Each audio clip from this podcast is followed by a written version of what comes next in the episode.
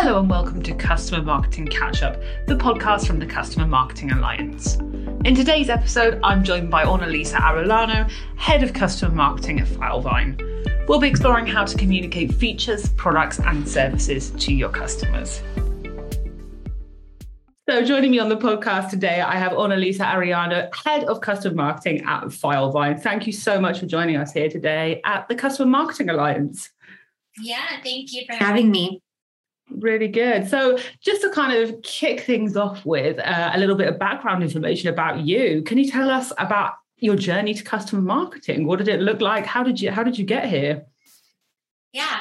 So I think it was kind of interesting. So I'm a Salt Lake City, Utah native, and I started my career in higher education, managing communications, but it was pretty full scale from project management of creative assets to building email workflows in the CRM and even coding them. Um, and then from there, I went to a software company as a demand gen manager. And about eight months into that role, I started taking on the go to market strategy and also was tapped to run user groups and the client advisory board or CAB. And so those two projects were really kind of like my first uh, toe dip into true customer marketing. And that's kind of really where I fell in love with customer marketing and wanted to seek out a role where I could focus fully on that. So here I am. I'm head of customer marketing at Filevine, which is a legal tech company. And I was the first ever CM hire at the organization.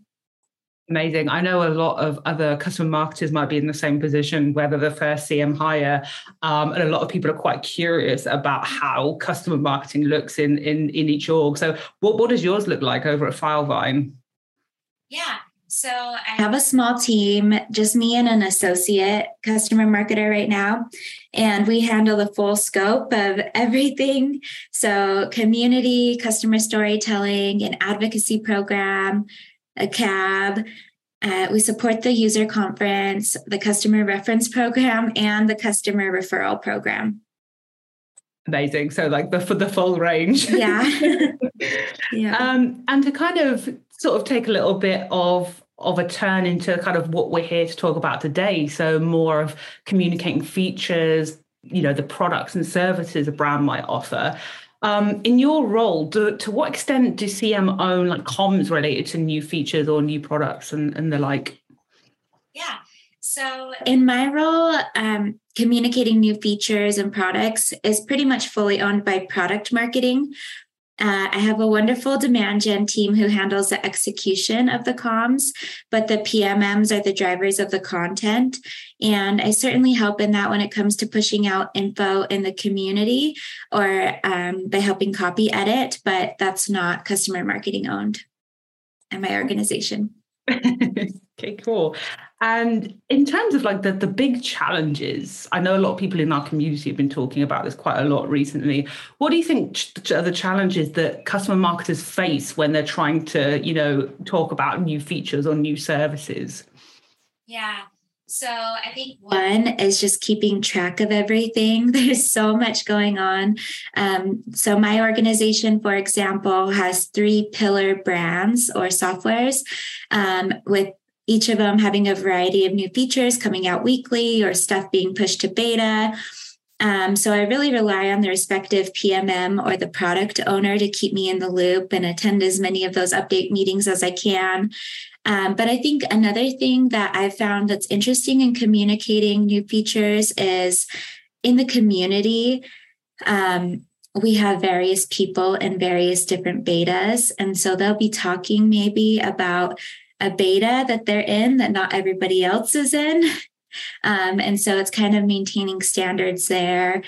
Or somebody said, Hey, I signed up for that beta. Why is this person in it and I'm not in it. And you have to do the explaining of how we slowly open up betas so we don't flood all of our insiders, is what we call our beta testers at once with potential issues. So it's just kind of continual education there.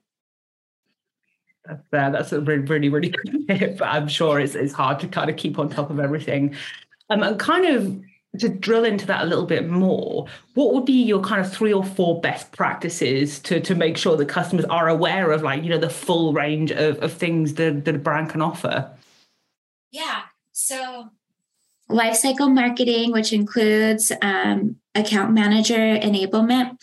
So I think really looking at the data, um, for example, on like something like Pendo or Appcues of how much people are using the product and kind of continually rolling out um, new features. So if they're only in one little hub, give them announcements and emails, um, have workflows for their account manager to reach out to them to start using different areas of the product.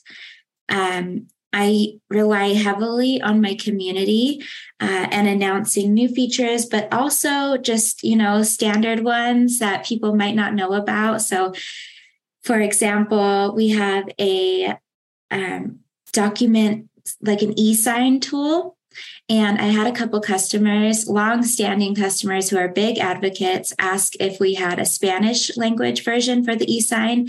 And I was like, yes, this has been out for a long time. So it was kind of a humbling moment to kind of take a step back and say, if my top advocates are asking for this, and it's a very easy little toggle on, it's not hidden, um, I should probably go and create some content around that, push it out in the community, um, make sure that people are aware, and just kind of do that like circle back on reminding people of everything that's offered.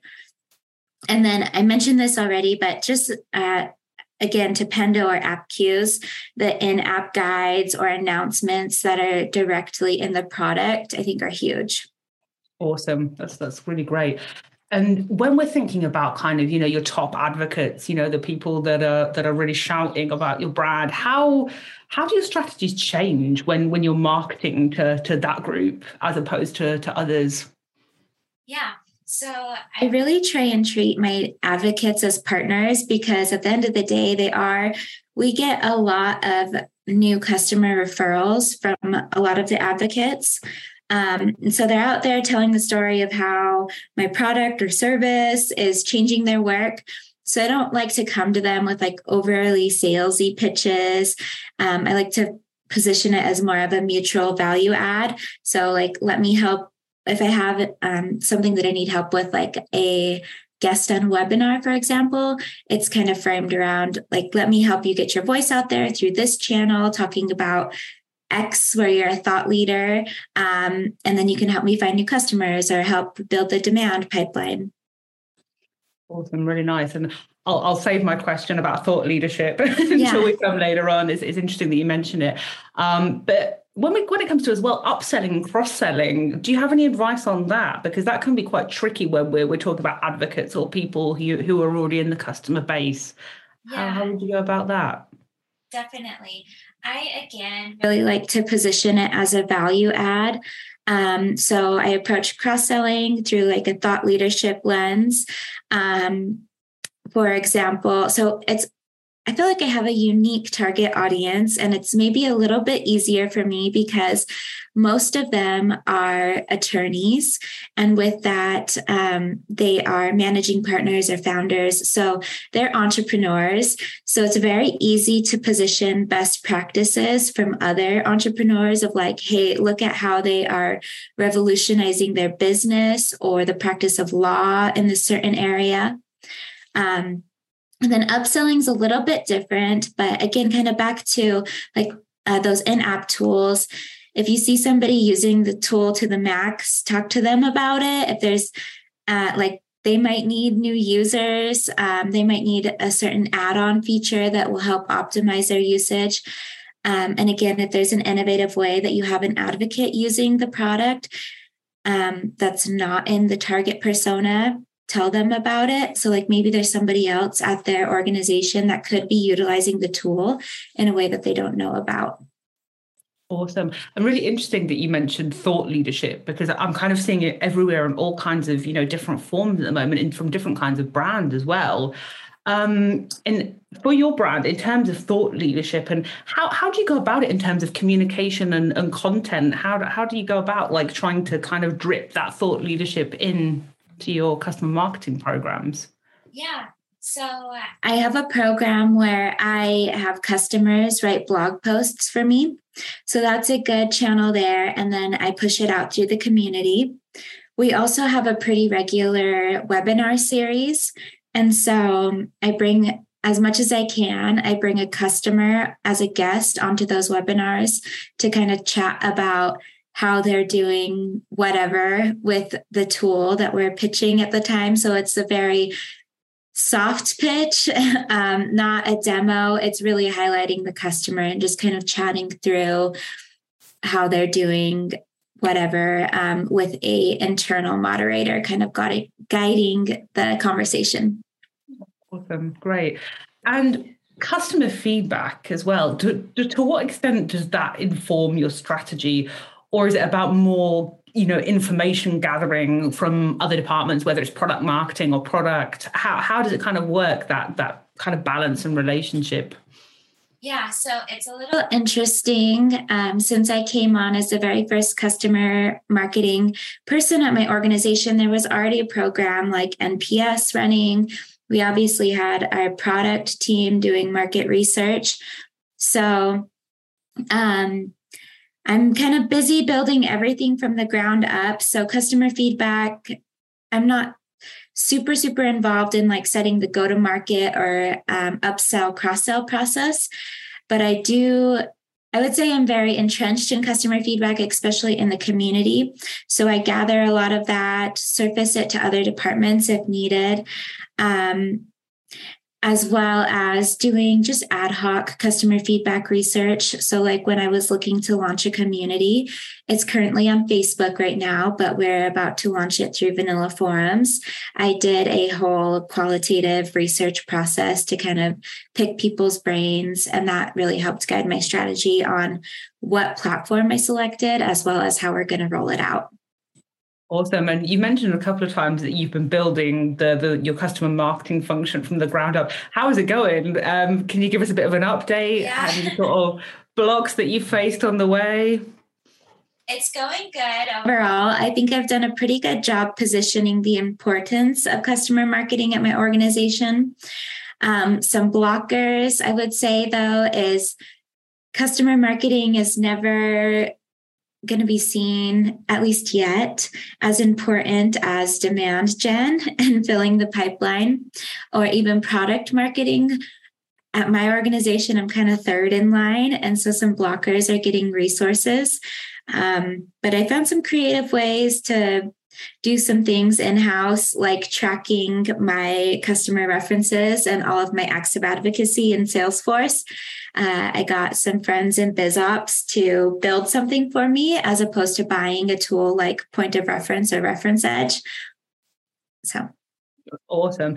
And as well, just to pick out on something that you alluded to. So now that customer marketing is kind of taking root in a lot of different organizations and people you know are, are, realizing the power of you know existing customers and advocacy what what do you see kind of in store for later this year or or next year? What do you think is going to happen with customer marketing? Any predictions yeah, I mean, I wish I had a crystal ball, but I think it's just only going to continue growing.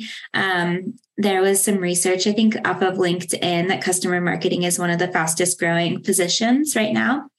Um, so I think it's just getting that growth and then taking root so that it's a pillar in almost every marketing team.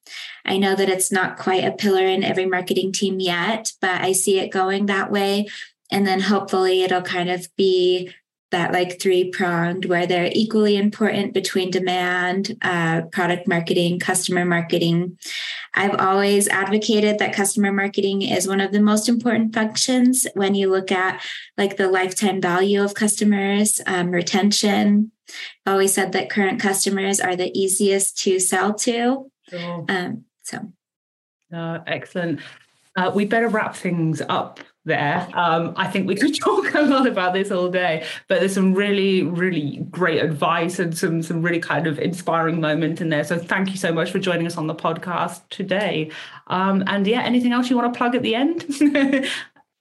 I mean, if you're looking for legal tech software, check out Filevine. Um, but I'm just kidding there. But always feel free to connect with me on LinkedIn. I'm Aunalisa Arellano. I love um, chatting with other people in customer marketing and kind of just building the network and community that we have in this niche. So no. thank you so much. Thanks so much. Thanks for joining us. Yeah, thank you.